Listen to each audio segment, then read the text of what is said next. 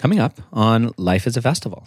I think that this coronavirus crisis is just one stage of a long initiation ordeal that will reach all the way to that level and ask us, what is a good life?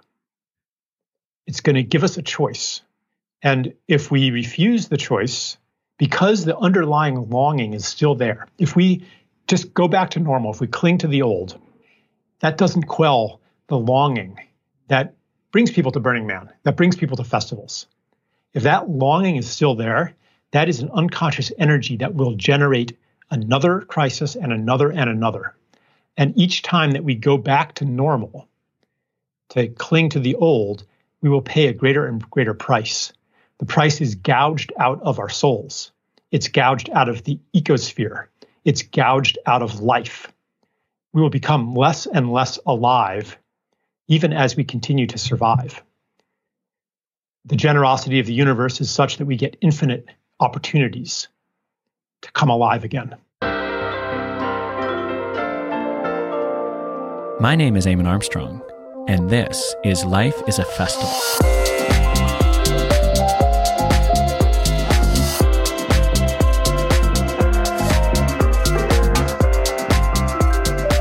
This podcast is a celebration of thinkers and leaders who live their lives with the open-hearted, experimental joy of a festival.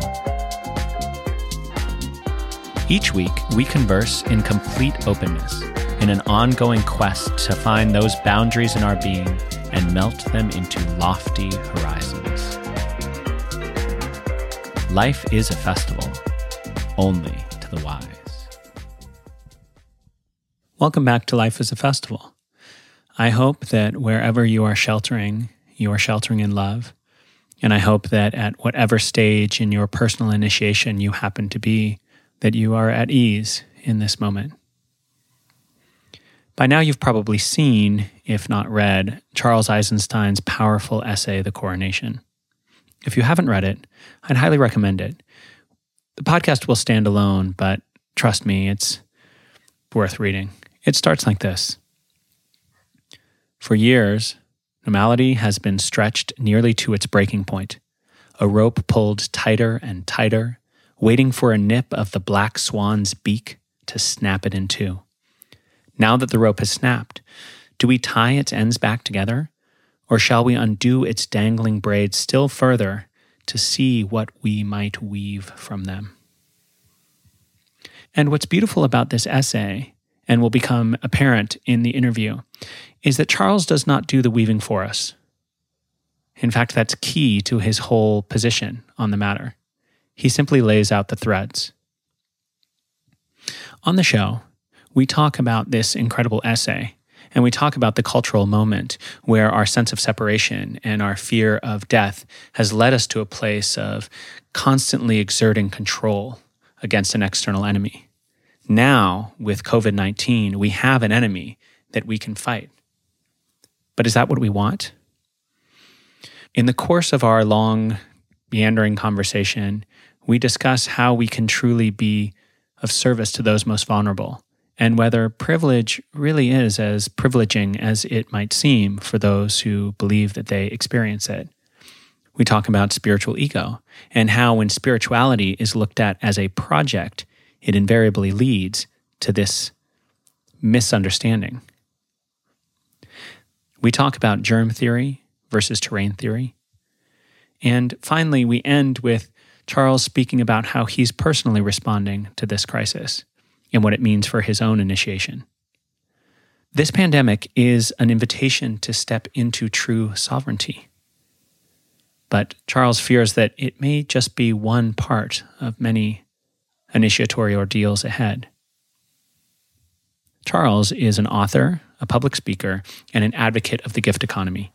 He has written six books, including The Ascent of Humanity, Sacred Economics, The More Beautiful World Our Hearts Know Is Possible, and Climate, A New Story. His article, The Coronation, is available on his website and will be linked in the show notes.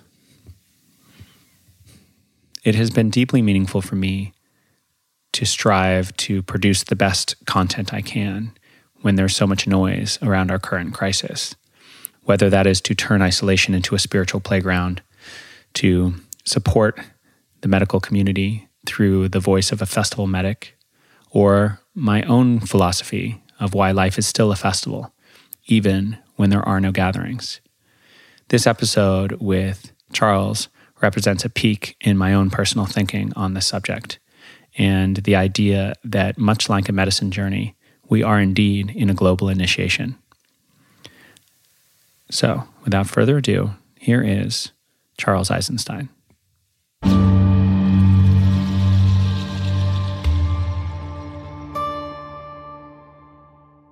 All right, so Charles, it's very nice to meet you. It's really uh, a great honor to get to have a conversation with you right after you've published this piece that was sent to me by five different people, The Coronation, which, first of all, really incredible title as far as initiation and looking at how this can be an opportunity for growth and up-leveling. I really appreciated the title, and I think that may have been part of why it moved so quickly through our com- our mutual communities. So yeah, it's a- thanks. No, I'm glad you appreciate the essay. It was crazy. I never didn't expect a nine thousand word essay to go viral, but these we live in uh, extraordinary times. Why do you think that this particular perspective, when there's so much content around coronavirus moving around the internet, why do you think this particular perspective resonated with people so deeply? Mm. I think because it gave voice to a lot, a lot of the uh, inner voices that that people have been carrying. It's not like there aren't dissident opinions out there, counter narratives to the official narrative. But one thing I noticed is that everybody seems so sure about their position, whether it's the C D C or David Icke or James Corbett or like anybody. Everyone's like, here's the answer, here's the answer, here's the answer. And I would find myself in the two weeks that I was doing the research for the article, whoever I would read, there's part of me that wanted to totally go there because there was a relief in finally knowing what to believe. But I think that the nature of this particular kind of initiation will shake us loose from anything that we already thought that we knew, no matter what that was. And and so that's that's the fundamental thing that I'm speaking from and into in the essay is that initiation that you mentioned, the coronation, that has to go through a phase of reality falling apart. And with reality falling apart, identity falling apart too, which which brings up the questions, who am I and what is real and what's the world? You know, it, it, it brings up like the deepest questions that are never actually brought up when you think that you know. So that's, I think that is, yeah, that's ultimately why the piece struck such a chord.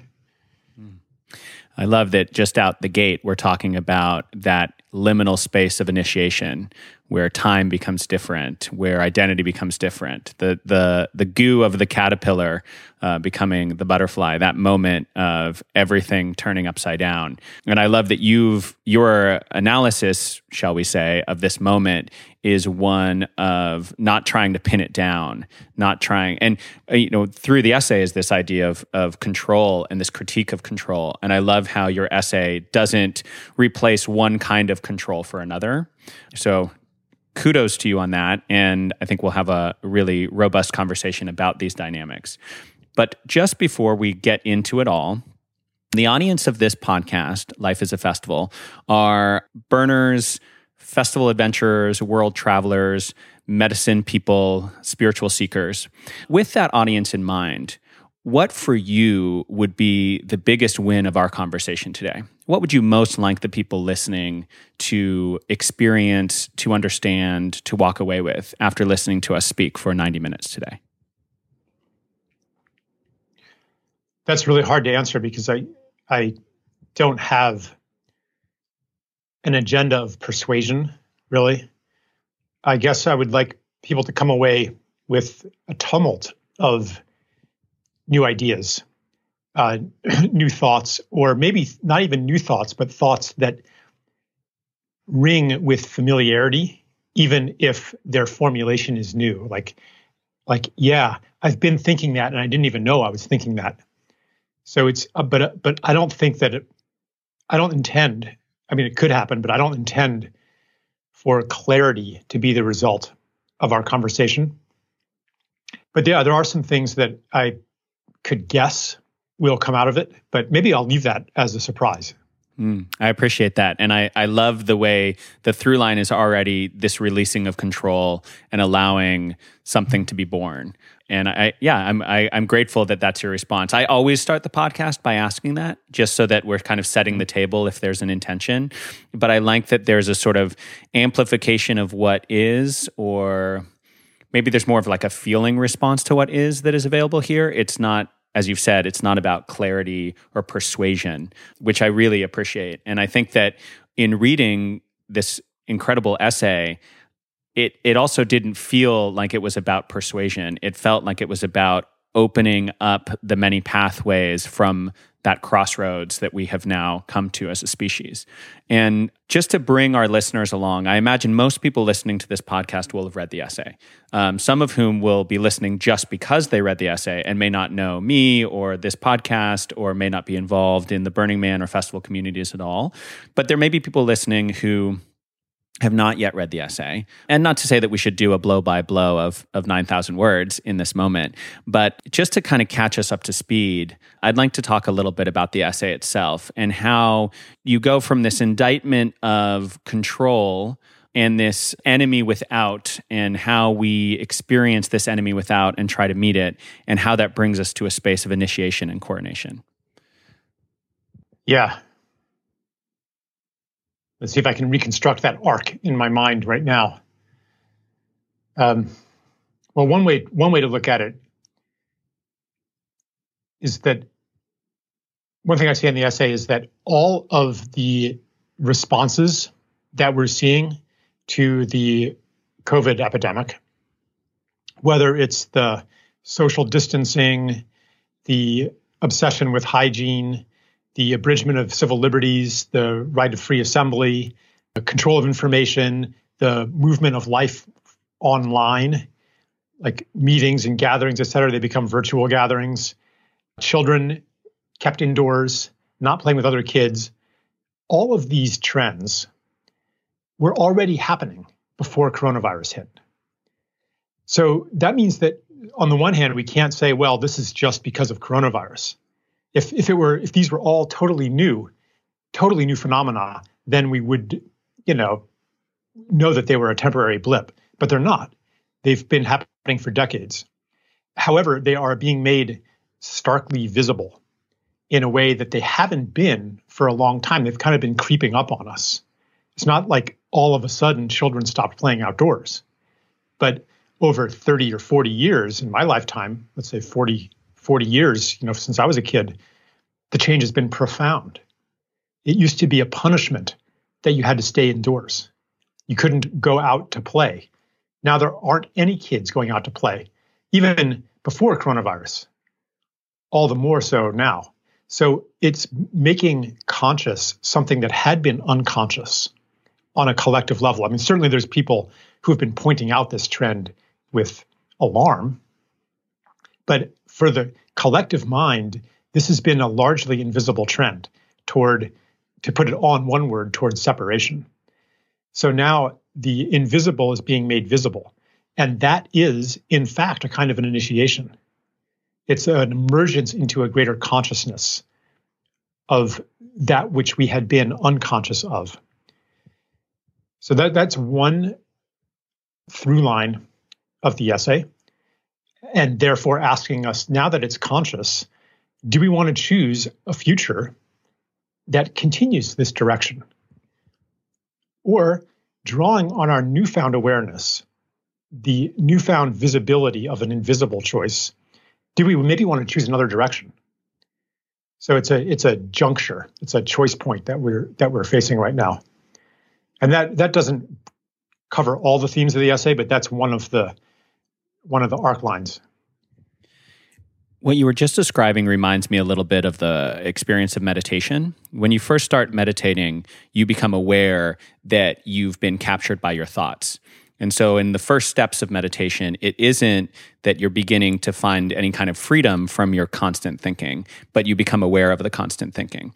And as I was reading this essay and thinking about this current moment and thinking about the ideas of control and governance, it makes me think a lot of the default mode network in an individual and the way that uh, psychedelics, uh, psychedelic ceremony releases some of the stringent control of the default mode network and allows new connections to be made in regions that don't usually form networks.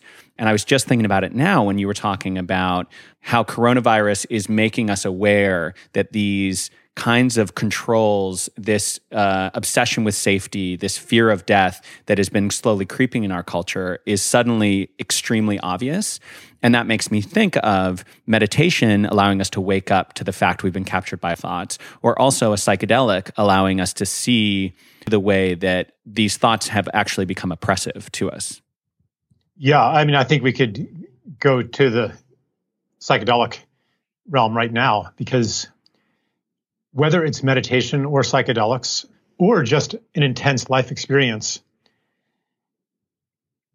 what's happening is a breakdown of identity, a breakdown of the way that we hold ourselves, understand who we are, and experience ourselves.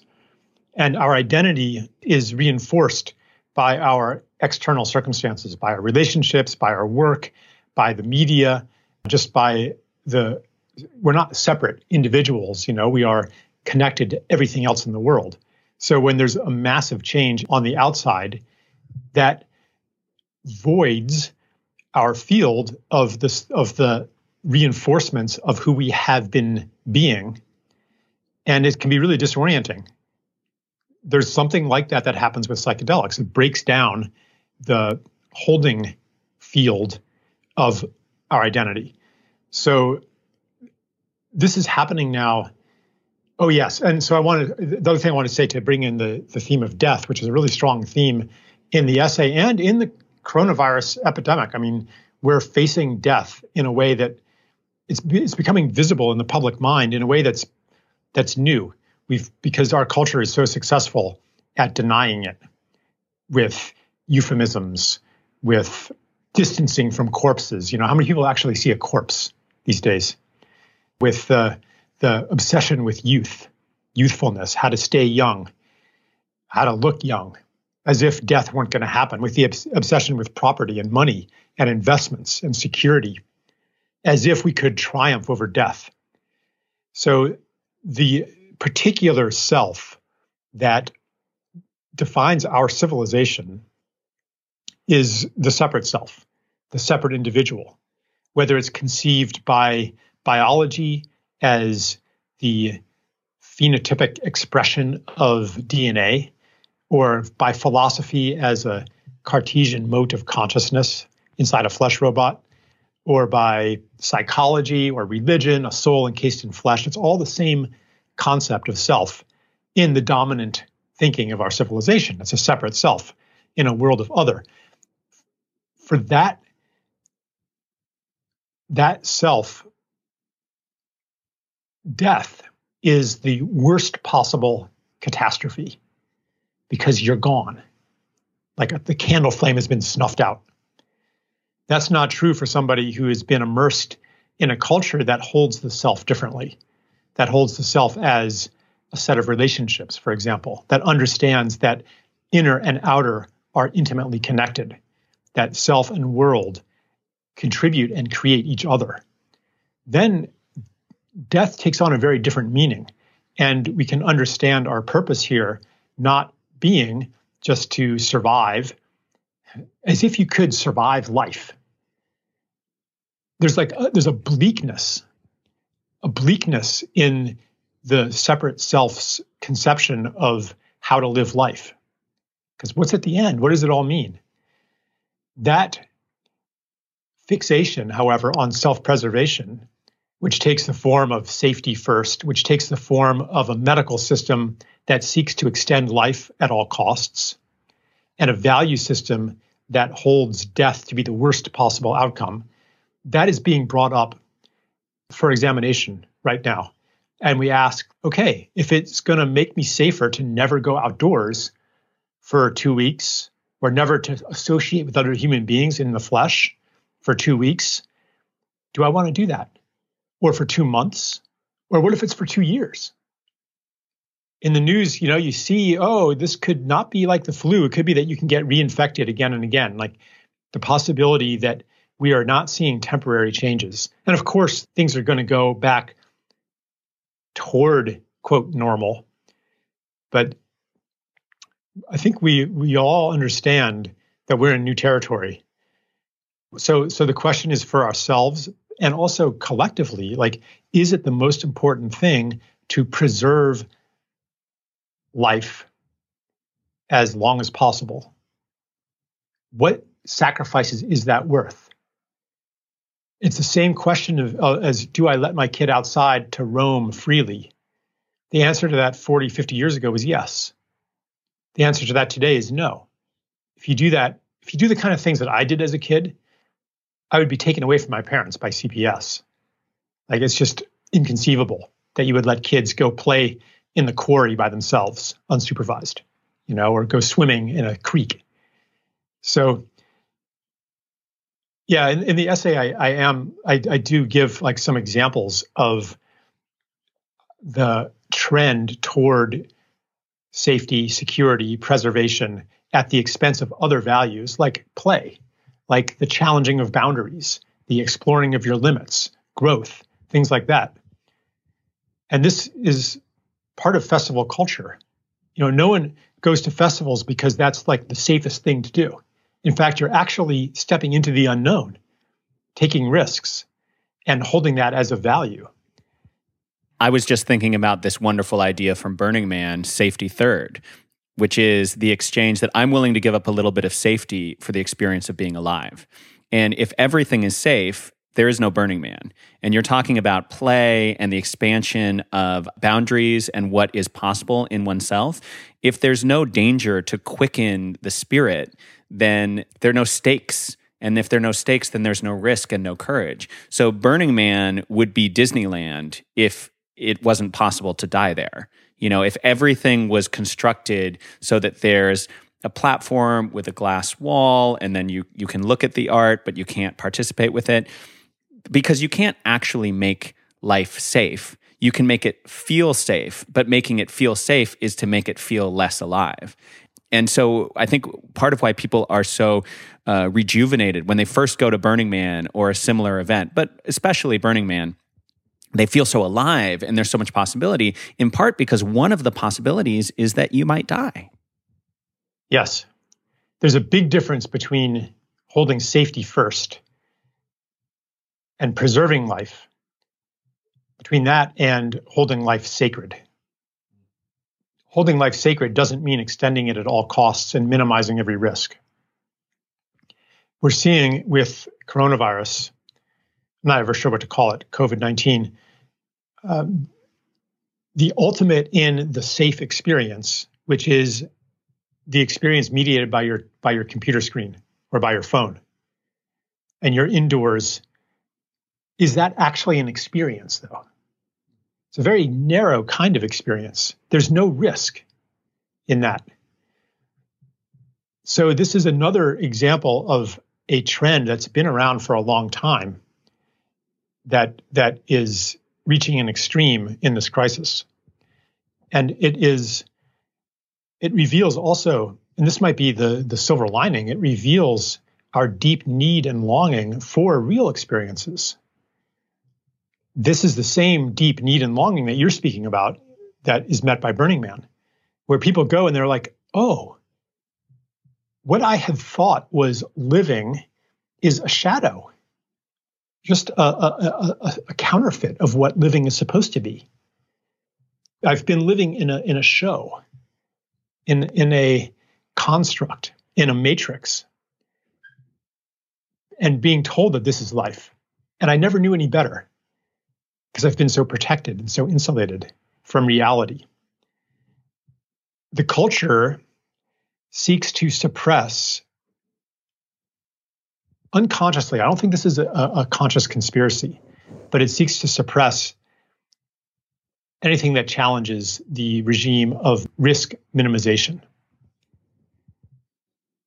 You know, I, I used the the coronation as the title to point to a specific the, the specific nature of the initiation that we're in. It's an initiation into sovereignty. And sovereignty means that we choose the world rather than it being chosen for us. We choose our lives rather than somebody else telling us how to live. And I don't want to sound like a libertarian here. This is not, not that I don't think that, you know, libertarianism has a, a, a thread of truth that is important, but I'm not saying, you know, screw everybody else, I'm just going to do what I want. Freedom, freedom, freedom. That is the version of freedom that occurs to the separate self. But when we understand that everything I do to the world and everything that is happening to any human being or any being on this earth is also happening to me in some way, then freedom takes on a very different connotation. And sovereignty takes on the meaning of, of service, actually. The true sovereign is in service to the kingdom, not just the despot, the tyrant, the overlord. I think with this touching on service brings us into a space that's really important in terms of even having these conversations, which is the enormity of the world's grief. You and I, I presume that you are in a fairly comfortable shelter in place, as am I in San Francisco. We're both concerned about our parents. I read from your essay, of course, your concern about your mother. But there's something about a pandemic that class is such an important part of the experience. If you're sheltering in place in a sunlit home with a little garden and a cat, which I just adopted a cat, it's a very different experience than your small business folding, you potentially losing your home, being in project housing in a really confined space.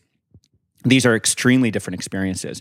And so a lot of the philosophizing about this moment can have a certain garish quality in this contrast of privilege. That doesn't mean that we should not philosophize about the incredible positive opportunities of this crossroads. But I think that it's important to carry with us the most vulnerable and keep them close to our hearts as we're having these conversations and have this orientation towards service, because it isn't simply the loss of death and one's own potential mortality or even the suffering of the illness itself, but how unjust the the weight and burden of this global crisis is for the people who are already most vulnerable. Yeah, one of, one of the uh, gifts of the crisis is that it's bringing the vulnerable more into our consciousness. People are asking, well, yeah, what about the people who are losing their jobs? What about the people living in slums? What about the people living in favelas in Brazil? What about the homeless? What about the people in prisons? It's not like their lives were great before the crisis. It's just that we didn't really, we, the privileged, didn't really pay much attention to it. Now it's being brought to our attention. And, you know,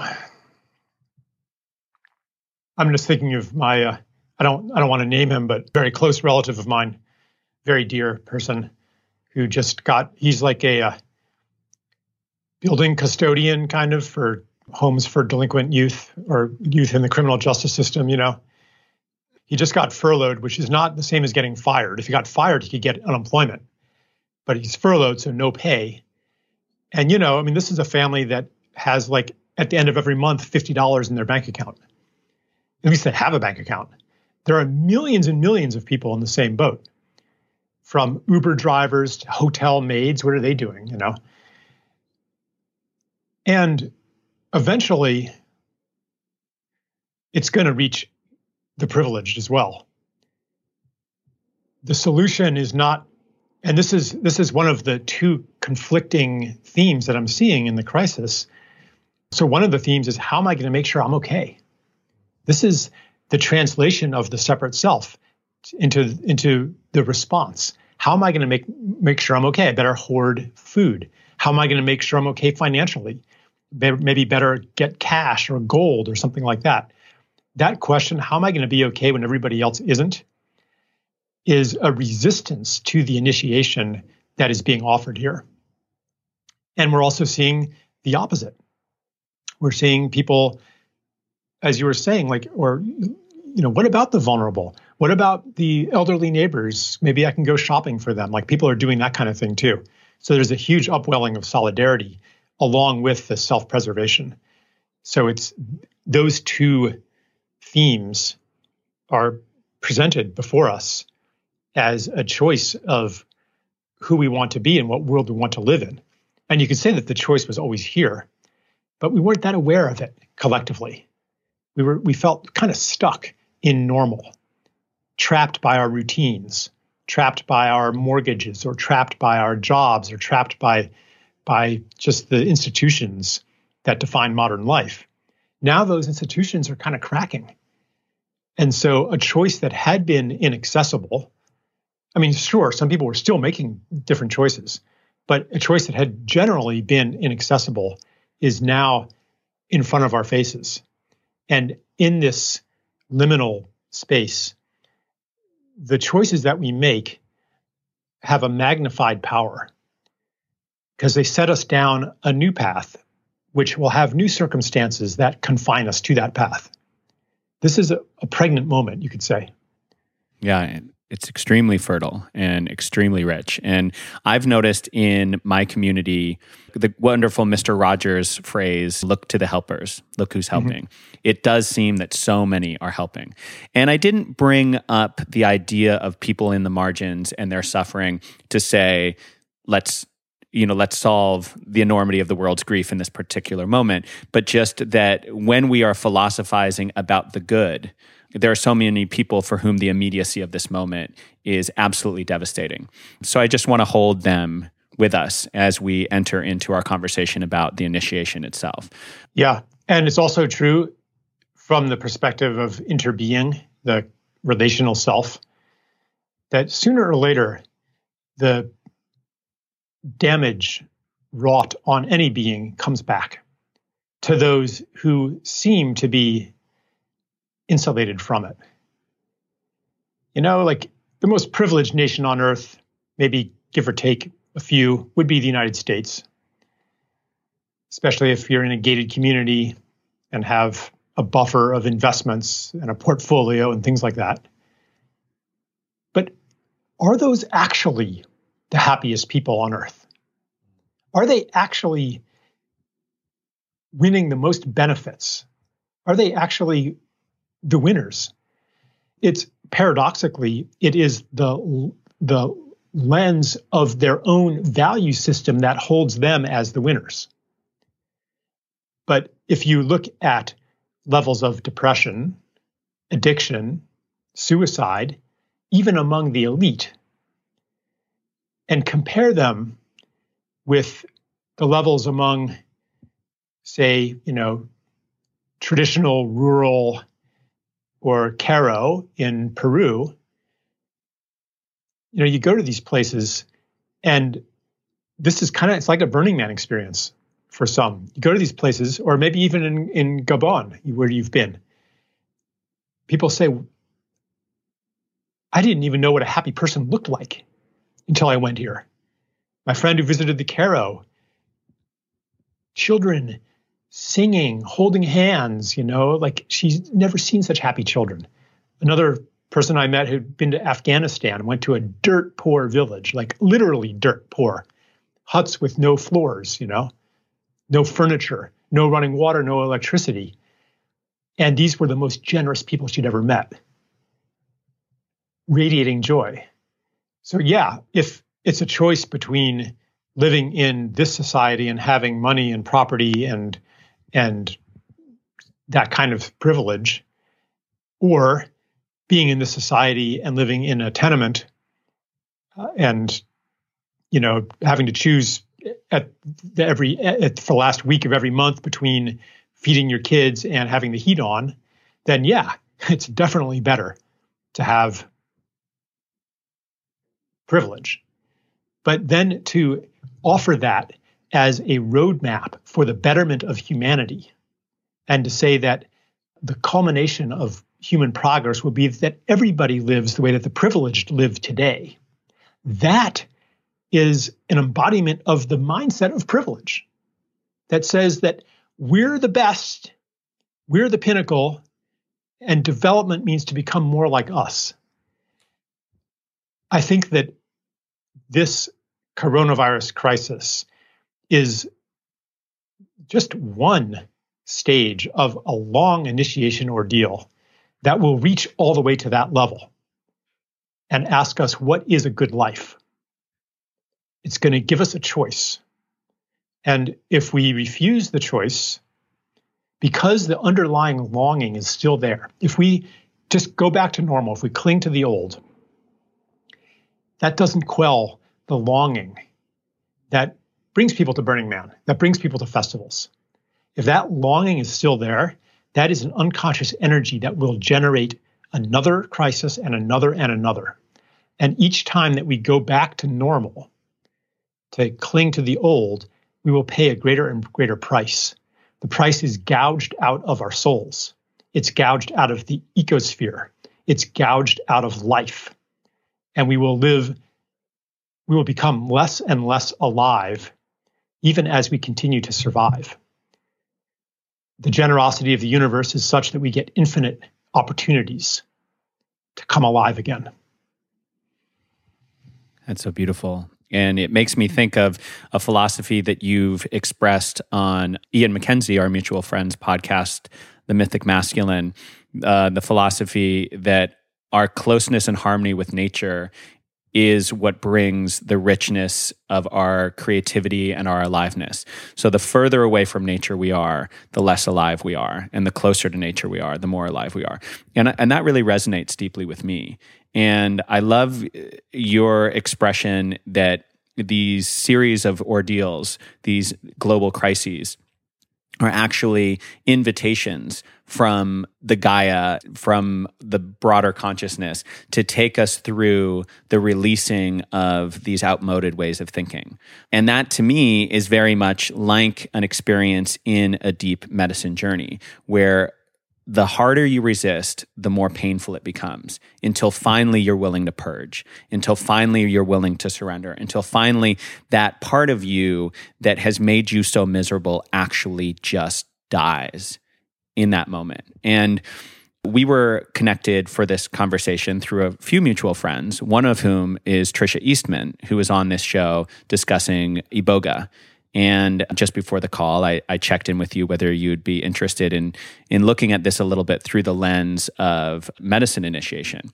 And so to tee that up, I wanted to share also that we both have a mutual interest in male rites of passage in traditional societies. Rites of passage generally, but most especially the experience of the boy becoming a man through conquering his own ego in the liminal space of a rite of passage. This moment, to me, has felt very much like a rite of passage, very much like a, especially the experience of Iboga and my own experience initiating with the Bwiti people in Gabon, where time slows and you enter a space where, for me, I was in a space before even taking the medicine that was otherworldly. It was a long process of ordeal.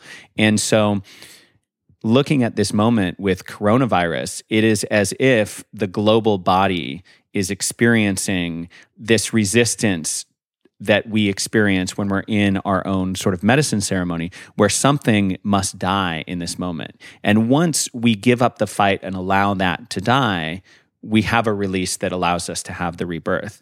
And in reading The Coronation, I really felt that the coronation involves that death of the child into the man or into the woman, into the king or into the queen, but that there's a death that needs to happen, and that this virus is a medicine, in a way, moving through the global body, offering us this initiation. And perhaps, as you've said, it's one of, of a series of ordeals over a long period of time.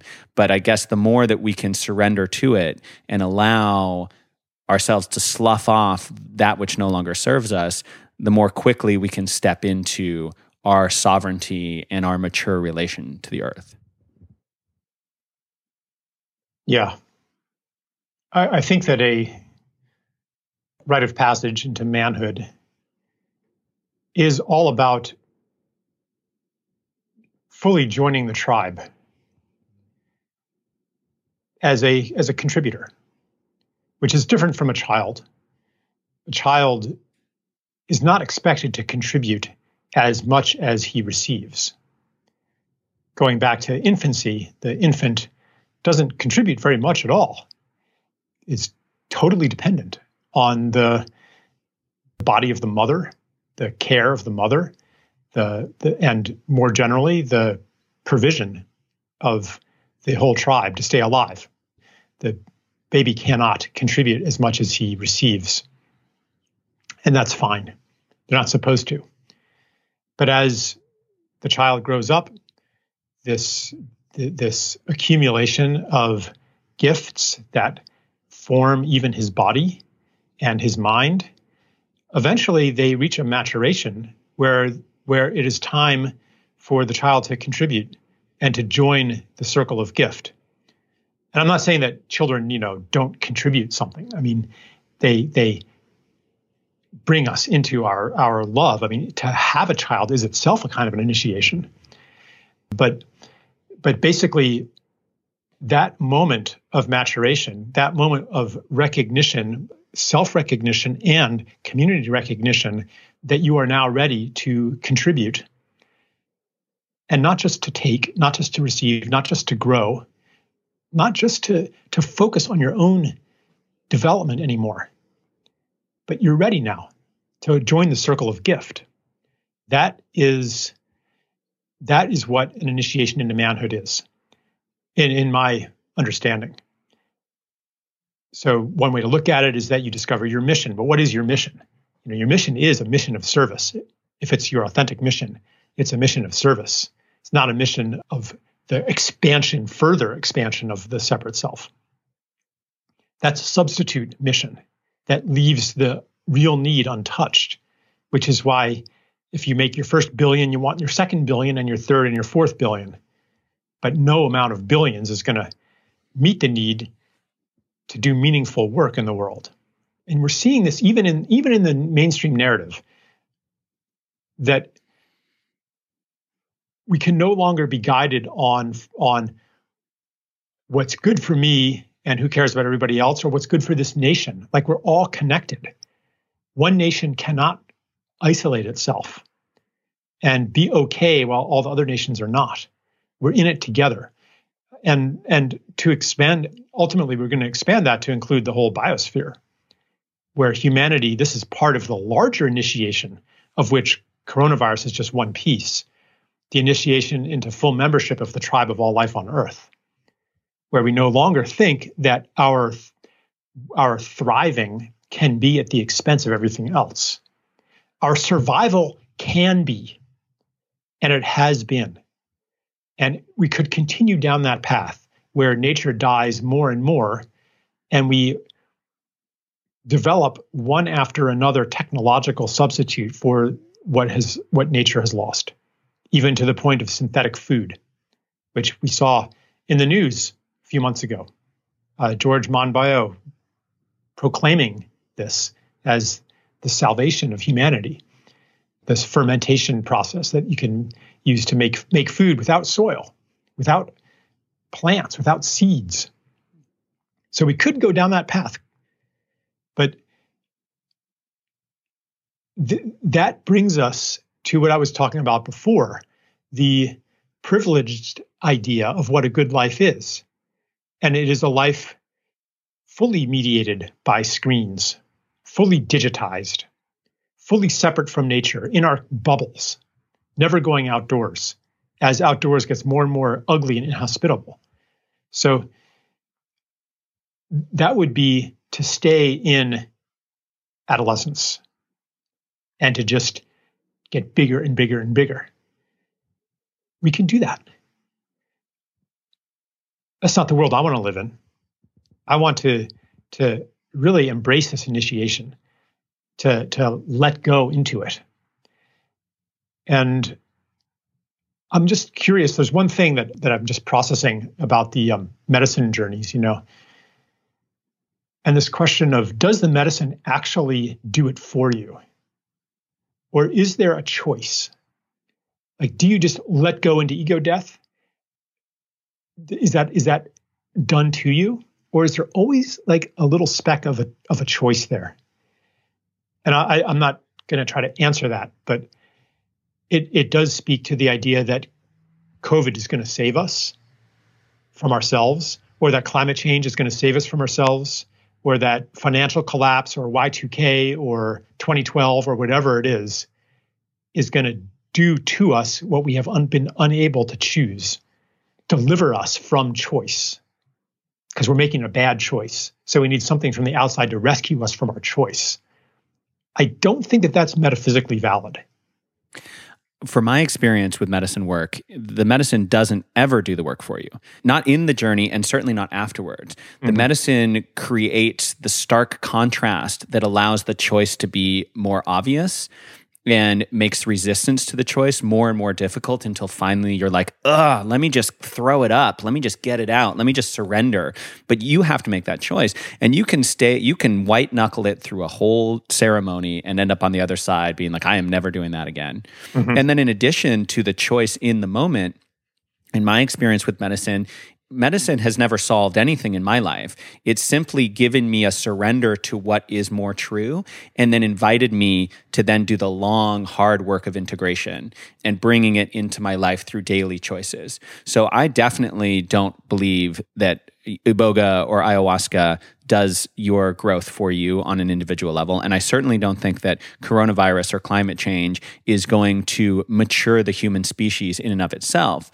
But it's throttling a certain out-of-control growth and drawing these stark realities right in front of our eyes. As we were mentioning earlier about those most vulnerable, that Band-Aid over the festering wound is removed, and then we go in to work with that wound.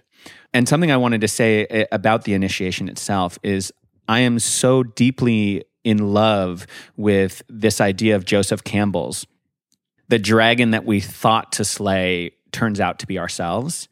That when we go on the hero's journey, when we go into this inflection point, the, the peak of the moment where we go to slay a dragon, we actually find that we have to slay ourselves. And it resonates a lot with your essay in that we have this external enemy that is coronavirus, covid nineteen, and it fits, as you've pointed out so well in your writing, it fits in this paradigm of us versus them enemy, where we can exact all of our mechanisms of control to defeat it.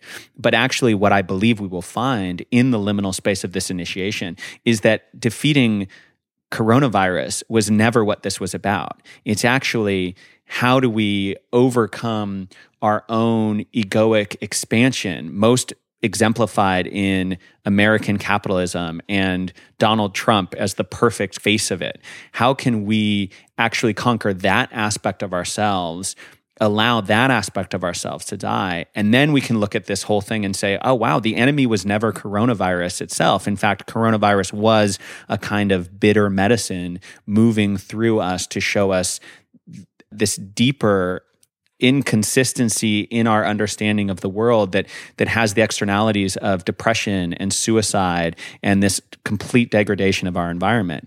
And to me, part of why I love the initiation metaphor for this moment is it maps so well to this hero boy who goes into the initiation to slay a dragon and finds that it's really himself. Yeah. This was one of the themes of the essay. I asked, why is society on all levels, from our political institutions down to individual people, so willing to mobilize against the coronavirus, which so far has killed fifty thousand people, might end up by, by the time all is said and done, maybe half a million people, maybe even a couple million. Not, it's not nothing, but five million children every year die from malnutrition. And ten times that number are stunted or wasted from hunger. Why are we not willing to mobilize for that? Why are we not willing to mobilize um, to do something about the possibility of nuclear Armageddon or ecological collapse, which objectively is much more threatening than even if coronavirus ran, ran rampant and we did nothing. It's much more threatening.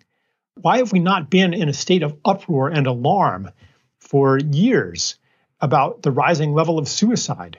It's almost a million people a year that are so depressed and despondent that they'll kill themselves. That's the tip of an iceberg. A million suicides a year is the tip of an iceberg of of of despair. Like, why are we not in an uproar about autoimmunity, which was almost unheard of and is just making life miserable for hundreds of millions of people? And the answer to that, that I propose, is that with coronavirus, we have an identifiable enemy. There's something to fight, something to, to kill, something to insulate ourselves from, an external bad guy, which is just not the case with autoimmunity. It's not caused by a pathogen. It's not the case with suicide. It's not the case with, with obesity. It's not the case with addiction. And that's another one. Levels of addiction just skyrocketing all over the world, especially in the more advanced countries. So when there's nothing to fight, we would rather kind of pretend it doesn't exist and maintain the bubble. But when there's something to fight, ah, finally, we can use the technologies of control that we're so good at. This is what we know how to do. We know how to kick some butt. We know how to to to defeat something. And we can be the hero. And we can be the hero. We can kill the dragon. Yeah. So even, so like you were saying, you know, in this case, it seems like there is a bad guy. But matters are not that simple. There's a whole theory of disease that I referenced in the article called uh, terrain theory, summed up by your fish is sick. Germ theory, isolate the fish. Terrain theory, clean the tank. The anthroposophical physician Thomas Cowan gave a really good uh, explanation of it. He said, if you if you're, he, when he was a kid, like they had, there were there were frogs all around their house. They kept them awake at night. There were so many frogs, and then all of a sudden they were all gone. Is that because some random disease spread like wildfire through the frog population and killed them, or was it because they were spraying D D T everywhere? If the population of orcas is plummeting, is that because some new disease has raced through the orca population, or is that because of the buildup of uh, uh, dioxin and P C Bs in the food chain that's preventing them from reproducing and making them sick? Like, we, we tend to ignore the systemic things, especially if they involve something that we ourselves are doing. It's not, not fun to look at. If you're part of the problem, it's so much nicer to find an external thing to fight. So if we don't have an external thing to fight, and life is getting worse and worse anyway, the response of somebody conditioned to the fight is to manufacture an enemy and then go to war against the enemy. Vladimir Putin, COVID nineteen, Zika, Ebola. Like, here's something that that everyone is just just poised, just primed. Here it is. Here's the problem. Same kind of thinking enters into conspiracy theories. Hmm. Things are intolerable. I know it must be somebody doing it to me, doing it to us. Here's the pathogen. Here's the virus. It's these bad guys, the Illuminati, the cabal. It's kind of comforting when you watch. I just watched a little bit of the uh, YouTube series, The Cabal.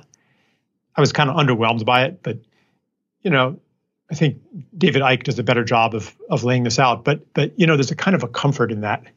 Ah, now I know what's happening. And theoretically, now I know what to do about it. Take those fuckers down. Problem solved. Kill Lex Luthor. Problem solved. Kill Thanos.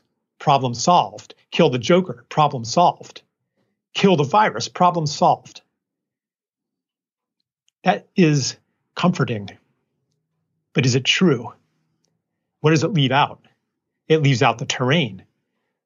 What are the conditions that allow Lex Luthor to operate? If there is an Illuminati, what are the psychic conditions that allow them to be so powerful? Because, see, it doesn't even matter if they exist or not. If they didn't exist, everything that we see today could still be happening. So I want to, that was one of the main purposes of, of, of the essay, is to invite us to look at the terrain, which includes the, you know, medical terrain. Like, even excessive hand washing and hygiene weakens the immune system because you're not getting contact, you're not getting challenges, you're not getting an influx of new microbes and genetic information that interact with your immune system. So this is the irony. Even if you say, yes, I do hold survival to be the highest good, that actually brings the opposite ultimately. And we're seeing this in our culture as life expectancy, which skyrocketed over the first part of the twentieth century, increased by an enormous amount, slowed down in the second half of the twentieth century. And it wasn't because we stopped spending money on medical research. And now in the last few years is actually starting to decline. By almost any measure, people are less healthy than they were. So, yeah, I'll I'll stop there for now.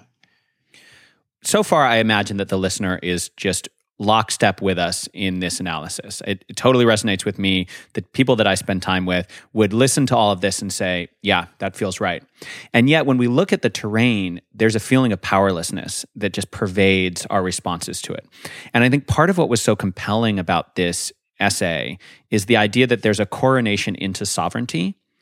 And when people think that, mm, when I, let me speak to myself, when I look out at the world and I see the decisions that the Trump administration are making, I feel personally powerless in the face of it.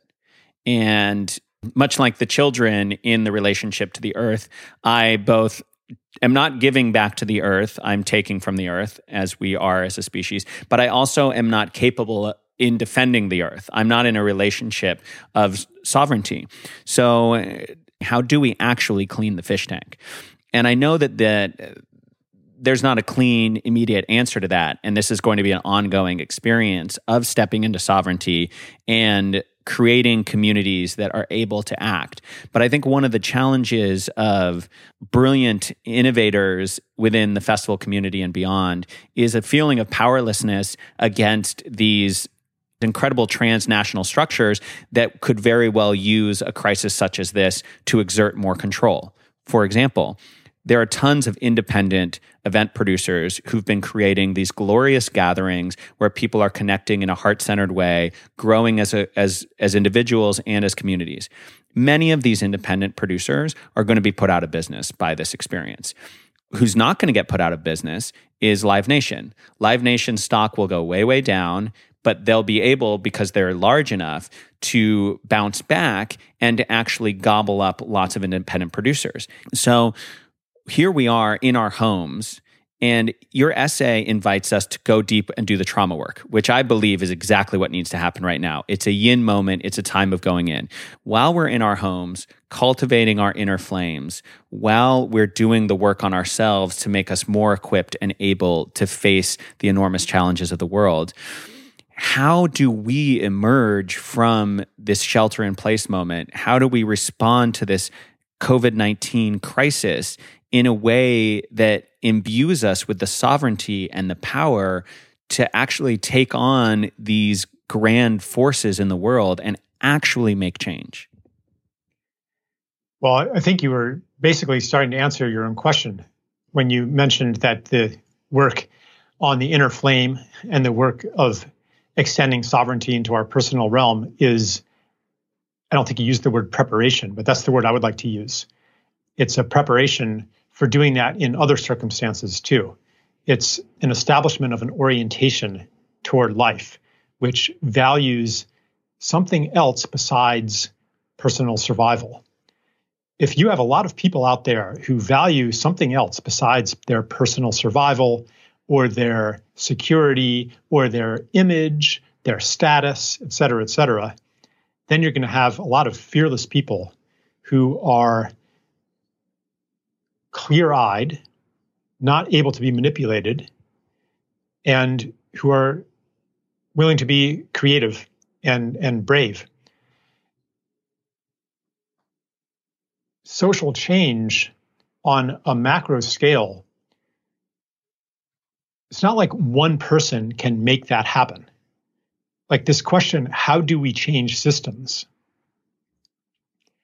It's offering us a power. It's like a, it's it's a trick almost. The question encodes an impossibility, and in, it encodes a theory of change that's not actually how things work. What changes is is when the so when the terrain changes, when the ground from which our systems arise, the ground that undergirds our institutions, when that changes, then the institutions change too.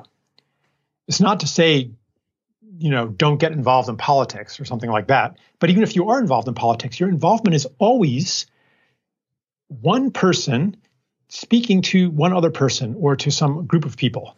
It all comes down to the personal. It all comes down to what we are speaking from. So the cleaning the fish tank means, in my mind, two things. One is the healing of trauma, that because it's the unhealed trauma that keeps us in conformity to the story of separation and the systems of separation and blinds us to our own power. And then secondly, it's to change the story. And the story and the trauma or, and the healing, these are all, all related to each other. When someone experiences a healing, then their beliefs change very easily. And it can go the other way too. If you are able to speak a dawning truth to somebody, that can set a process in motion that then leads to a desire to heal. You know, the despair, the the, the burnout that you were talking about, I, I, I see a lot of people question, you know, what good does it do to ha- to run a festival, or what good does it do to to do some small thing in the world when the problems are so huge? In the Newtonian view of the world, big change happens when you exert a big force on the world, when you do a big thing, when you have a big platform, at least, or lots of money. And if you don't have a big platform or a lot of force or a lot of money, then you can't make a very big change. So the prescription then, if you want to be a change maker, you better accumulate a lot of power, which sets you into competition with everybody else who also wants to change the world. And you become a mirror of the mainstream. And it reinforces the separateness. Yes, same thing. And and but that behavior is inevitable when you accept the theory of change that the story of separation and Newtonian mechanics offers us. So part of the initiation is into a different understanding of how the world changes and what the world is and what's real, a different understanding of causality that embraces the knowledge that we have in those special moments where our choices feel especially significant, embraces that and says that is what changes the world. It may or may not be politically cognizable, that choice.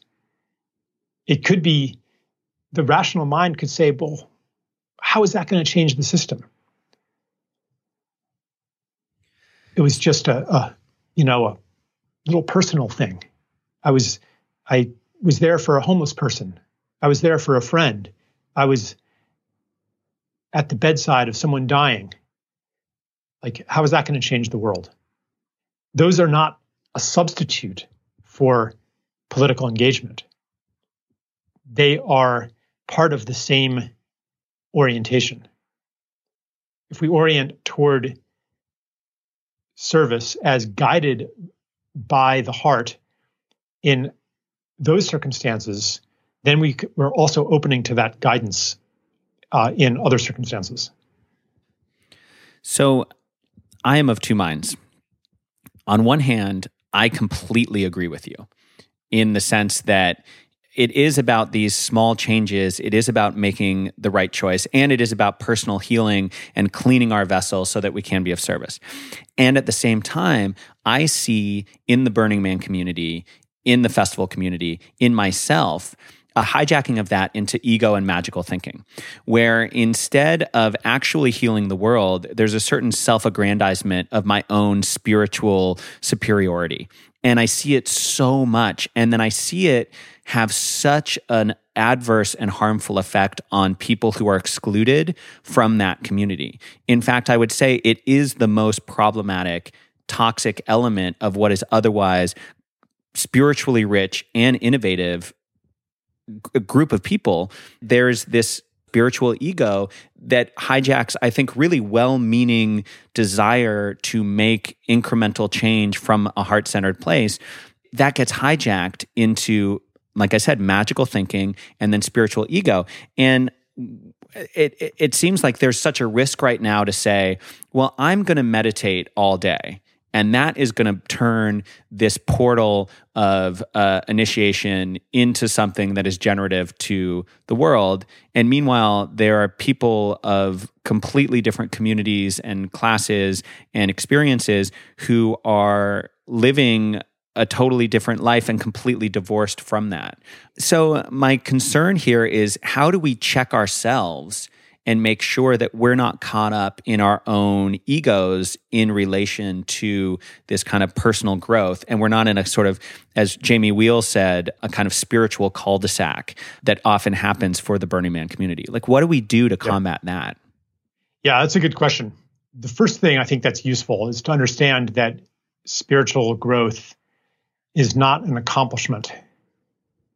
And the reason to do it is not so that you get to count as a good person, an accomplished person, that you get to like yourself and respect yourself now because you've done the work, because you've done the meditation, you've meditated all day, you do an hour a day, you have a practice, you are conscious now.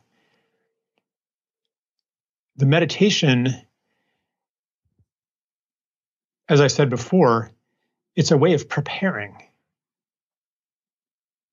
Like, why do you want to have spiritual growth? You know, so what? Are you going to get a reward? My problem with the way that the hero's journey can be interpreted is that it feeds into the war against the self, where mm. improvement, improvement is a matter of overcoming something, of conquering something. It's the mirror of the war on the world, where improvement is a matter of defeating the virus. Cure me of that. Cure me of that, Charles, and I will forever be in your debt, because no matter what I do, and I've done the Vipassana and the Iboga and all this kind of stuff, my orientation is is more service and I am growing. But what you've just described of that kind of attempt to sort of, it's not even self-transcendence, it's just this constant sort of attempt to overcome. I'm locked in that personally, and I am counting my wins in that sense. It's like, well, I meditated today, and that means I'm a little closer to to having this, you know, cleaner vessel, and that'll make me more worthy in my own eyes. And I myself am caught up in a sort of, you know, almost masturbatory masochism of self that, again, makes me less able to serve in the way that the world needs. So the risk here is to do the same thing again in asking, how do I overcome this? Yeah, cure me of my illness with all of your control that you then can offer me. Yeah, that's basically what I'm asking you to do. I appreciate that you're not letting me do it. So what, what, what if what you are asking for is already happening? And the fact that you are now aware of it simply marks a milestone in that happening. And that as this new information comes into you, you will notice choices that you hadn't noticed before. And that the readiness to make the choice will grow inside of you. Mm. like maybe there's nothing for you to do until it's time to do it. And when it's time to do it, you'll know what to do. And it's just like the initiation for our culture. If we're not ready, when that moment comes, we get another chance and another chance and another chance, each chance coming from a more painful place. I, I, it, it recalls to me a conversation I had with a woman about a month ago. And she had just had a uh, rather humiliating experience and was full of shame, you know, and then shame about her shame. I thought I was supposed to be practicing self-love. I'm a life coach. I'm always telling people to love themselves, and I can't even love myself. And I've been working on self-love for years now, Charles. What do I do about this? You know, how do I, how do I, what's my next step in learning self-love? And I was like, what if self-love is not something that you can do through your own efforts? What if the way that you learn self-love is to be loved by others who set the example, and you learn what it is through them? And she was like, it was like such a relief. She started weeping, you know, it was such a relief for this not to be yet another thing that you have to do. If you make spiritual progress into this thing that you have to do, then it is inevitable that you will end up with a spiritual ego because you've done it. You're doing it. And that guy over there isn't doing his work. What's wrong with him? He's not doing the work, but I am. So that's why I am so conscious and he isn't. If you were that guy, though, how do you know that you wouldn't be doing exactly what he's doing? Each one of us is on a path toward reunion from a very different starting place.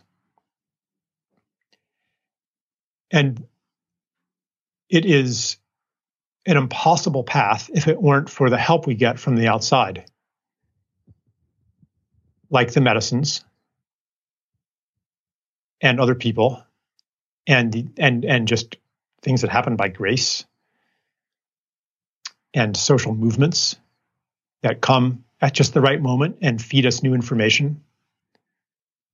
And the information that comes in places us at a different vantage point from which we can choose. So if you are noticing, you know, feelings of superiority, approval of yourself for having done whatever, or disapproval for having not done it, then you can just take note of that as, oh, here's something that that is asking for healing, the wound of self-rejection. That's what it is. This is deep in our culture. It's in religion. It's in parenting, school. It's the result of punishment and praise as children. You're good if and only if you are like this. And what if you're not really like that? So there's like this deep suspicion that I'm bad. And we just take that for granted. That's the water in which we swim. And not to mention people who have actually suffered, you know, severe emotional, physical, sexual abuse, which is a lot. So there's so many ways that we carry this wound. And once you've received that wound, of course, you're going to try to prove your lovability to yourself and others. So spiritual ego is a symptom of an illness, that's all. It's not the new enemy, but it can be a pointer to a condition. And then how do you change that? Again, not quite the right question. There's the Buckminster Fuller moment, which is that the new paradigm makes the existing one obsolete. So you're not, you, you don't force the change, but as you awaken to the new reality, then it falls away. You'll have moments of being in the new reality. And in those moments, you'll be able to feed that information to other people. And then they'll feed it back to you when you're not in that reality, when you're back in the old story. And that's how we become enlightened together. What I love in, in what you were just saying, what I was just thinking is the um, the king does not place the crown on his own head. The queen does not place the crown on her own head. The coronation is not something that we forcibly do. And it's coming full circle to your quite worthy indictment of our instinct to control. So if we utilize a posture of control towards the world and towards, towards ourselves in this moment, we're only going to be returned by that same force. And that's what's been happening. And so the coronation, it's interesting because it seems to be, it's not a simple binary of it's it's totally passive or you're exerting control. There's it's it's like what we were talking about with the initiation space. You receive the medicine and then there's moments of choice. And it's like the meditation where there's a moment to like come back from your thoughts, a moment to awaken. So there's these moments of choice and release rather than the heroic conquering of ourselves, the heroic conquering against the virus, or even the heroic conquering against a system that is plundering the earth. And that actually, much like an initiation, we enter a liminal space. Time becomes unusual. We are visited by spirits in ways we don't understand. And the entire experience, as mine was with Iboga, is completely ineffable and unfathomable, and it occurs to you. And there are moments in which you have a choice to make, and that choice is coming back to this experience with coronavirus. The choice is, well, I'm going to choose to stay inside even though it's hard. I'm going to choose to look out for my neighbor. I'm going to choose to share my resources. I'll make those choices. But on a grand scale, I cannot choose to be coronated by this experience. The coronation is occurring with me because I am not separate. I am part of this grander process. Yeah. So if you ha- if you're carrying an accurate perception of your choices to buy groceries for your neighbor, to give money to somebody who needs it, to be in service, if you are an accurate perception of that, you will respond with gratitude. You will think, wow, thank you for all that has come to me that enables me to make these choices. It won't be a matter of self-congratulation for having grown to the point where you do this. Look what I've done. I'm so generous now. It is, look what I've done. I'm so loving now. How did you learn to be loving? How did you learn to be generous? Generosity comes from having received.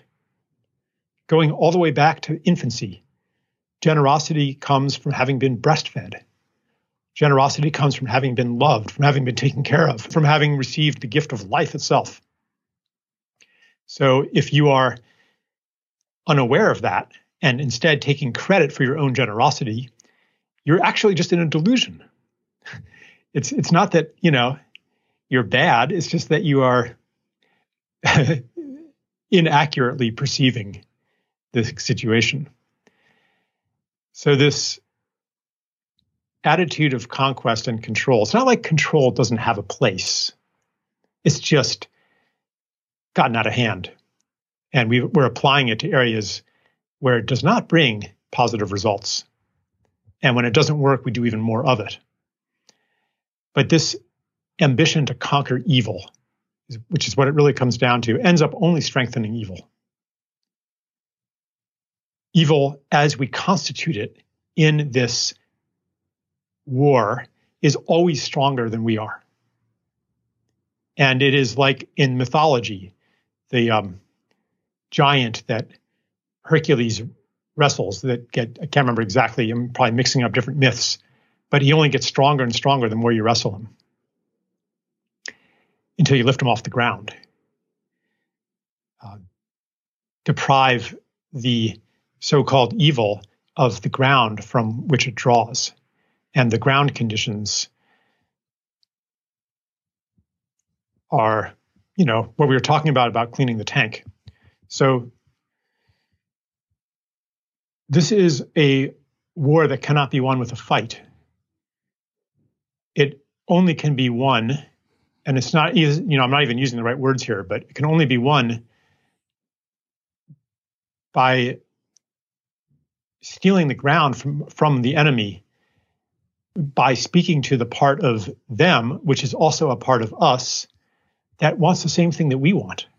So it means to hold them in a story of we're all in this together.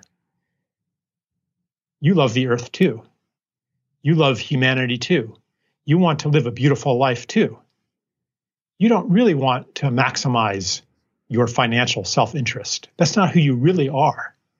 And I'm going to know that for you and hold open that invitation for you to step into that. And thank you to the world for giving me the resource that I need to hold that invitation when I can hold it. And thanks to all the others who hold that invitation for me when I cannot hold it. And we are therefore all together in this massive evolution, all-encompassing. Mm. In the spirit of all of us being together, Charles, how are you spending your time right now? What's different for you now that we're entering this initiation space? Perhaps what lessons personally, not for the global, but for you and your own relationship to yourself? What's what's going on for you? What's new for you? What where is your energy right now? It's quite a crucible here with just uh, Stella and our son Kerry, you know, in our little house here, where things that may not have been apparent if we are having our usual routines and social interactions, and Kerry's going to school, you know, and and we have some time to ourselves every day, and things that may may not have been apparent are are coming up for us. And it brings up choices like, when this is all over, do we want to just go back to normal? Who do we want to be? It's the same as the collective choice it, that, that becomes more conscious. It's revealing things that in ourselves, like operating programs that were not otherwise visible. Would you be willing... I was going to, I was actually just going to ask you if you would be willing to give an example of that. And you, you totally don't have to, it's your own privacy. But I, I, the reason I ask is because you're such a poignant thinker, and to distill it down into your own personal challenge, to me, I think could be just enormously revealing and, and actually quite tender for the person listening, if you feel comfortable sharing. Um,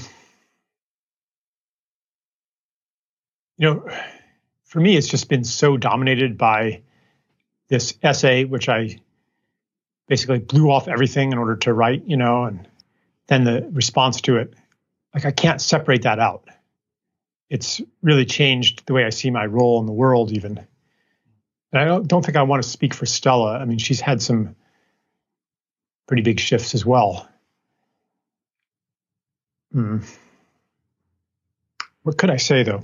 I, you just have to give me a, a pause, if that's all right.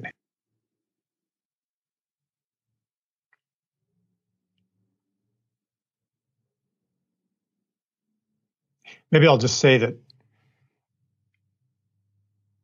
in the essay, all the different things I was writing about, all those different narratives, the conspiracy narratives, like the... the I, I've personally gone through those all.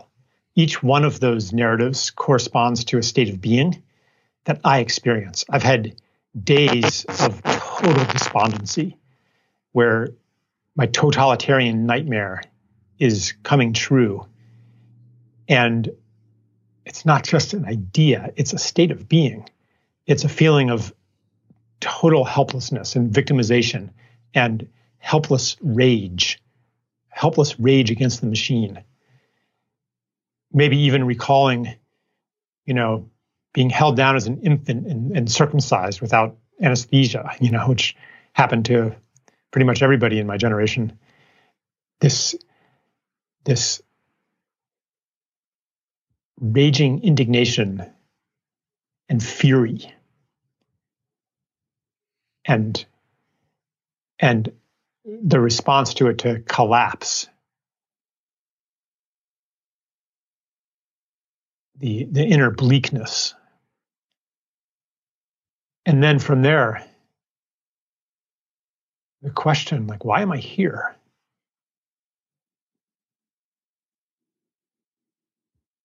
how do I know that what I'm doing is even useful? What if I'm wrong about everything? I've been a dissident my whole life, questioning many of our dominant narratives. What if I'm wrong? What if I'm like a just some gunk in the machine of civilization that's carrying humanity forward on its triumphal journey toward technological and social utopia, and I'm just like getting in the way? Like, to seriously consider that. I've gone there in the last few weeks, like fully gone there. Maybe the world is exactly as, as we've been told it is by all the authorities, and I should have been listening to teacher. Maybe that's the lesson. I cannot intellectually distinguish. I cannot and say that that one's right and that other one's wrong based on any evidence. But I'm recognizing how each of these belief systems is lodged inside myself as a complex of experiences and wounds and, and positive experiences too. And so in that sense, the coronavirus crisis has been an initiation for me too. Like, really putting me through through the works. So I realize that isn't really personal. I did, really didn't want to get into uh, relationship stuff too much. No, no, no. That was perfect. Yeah. That was exactly what I was asking for, actually. Um, okay. Because we've had this beautiful philosophical conversation, and to close, we're not going to tie this in a bow because this isn't the type of thing that is tied in a bow. That's the whole point. But to close, I wanted to bring it home to your heart. And I think you delivered the state of your heart in relation to this in a really eloquent way. So I'm, as as a podcast host, very satisfied with what you've just offered in the context of what I wanted um, our listeners to feel. And I wanted them to feel you in this moment. And I felt you in this moment. I really felt you in this moment. And I could resonate with my own doubts. You know, am I trying to, uh, am I trying to be a leader in this time for self-aggrandizement? Or do I have a role to play? There's so many voices talking about coronavirus. Why am I even doing a podcast? Why am I just am I just more noise when Tim Ferriss is probably doing it better? You know, like all the same yeah. garbage thinking that exists prior, just simply amplified. You know, I think that this, maybe what I just said is why the essay has been influential, you know, because people read it and they're like, okay, this guy is not just saying this because he's ideologically wedded to a certain viewpoint. The questioning, the unknowing that I went through comes out in the essay, I think. There's not like really a secret agenda that I want to persuade you of this viewpoint or that viewpoint. You just want I, to stand at the crossroads with the reader. Yeah. That's what you said. You just want to yeah. stand at that crossroads with the reader. And that, I think, is why the invitation is so exquisite, because we're standing at a crossroads together. And if we can stand there together, then we have a much better shot at walking down a sunnier pasture than mm-hmm. if we're all just discombobulated and looking at the world in these completely skewed ways, in conflict with each other, in our separate ways. We want to stand at the crossroads together and recognize that we've been together the whole time. And the only thing that's actually wrong is that we forgot that we're one. Yeah. Yeah, thanks. That's uh, a good way of putting it. And this crossroads, to really appreciate that we're at the crossroads, it means that we have to accept that we don't really know what's happening. To be willing to at least question that maybe some of the things that I've held onto as truth are actually just beliefs that I maintain because they fit into everything else that I believe.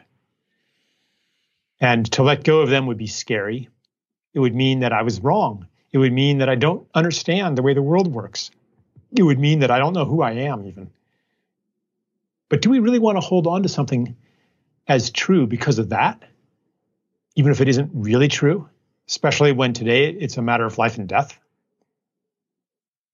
So I guess if there is, yeah, maybe that is to answer the question at the very beginning. If I do have an agenda, it would be to encourage people to step into the I don't know. That's the uh, the place where structures of belief dissolve, leaving an emptiness into which a new thing can come.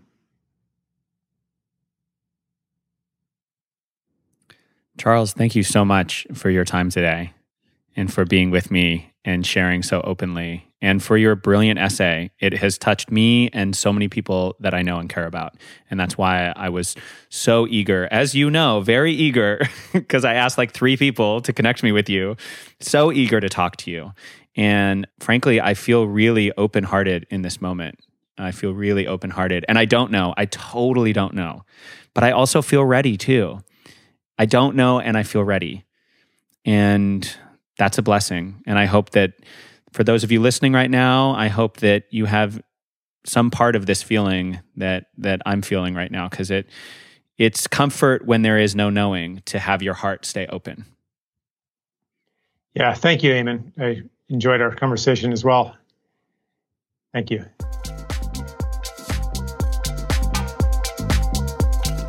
Thank you for joining us for Life is a Festival. If you liked the show, you can support it by sharing it with your friends, following it on Spotify, or reviewing it on iTunes. If you'd like to get more involved, you can join our Facebook group, Life is a Festival, where we talk about the show and you can suggest new guests. If you really liked the show and maybe want a little bit more, visit my digital tip jar at patreon slash lifeisafestival.com. Whatever you do, I hope today's podcast helped you make your life just a little bit more like a festival, and I'll see you on the dance floor. I have one last question that happens at the end of the show, which is, Charles, how did the podcast go?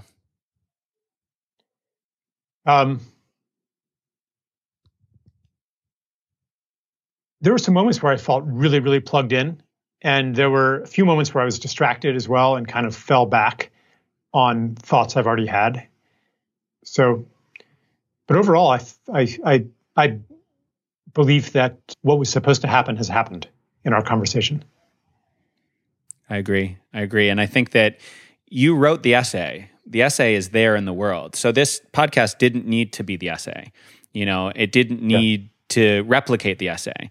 The podcast just needed to be this shared moment between you and I, with whatever moments of realness, vulnerability, and openness we were able to resonate with. And I feel very satisfied from that perspective. I'm Great. quite happy. Yeah. So. Awesome. Well, thanks so much, Charles. I hope to speak yeah, with thanks, you again Amy. sometime soon. Thanks. Take care.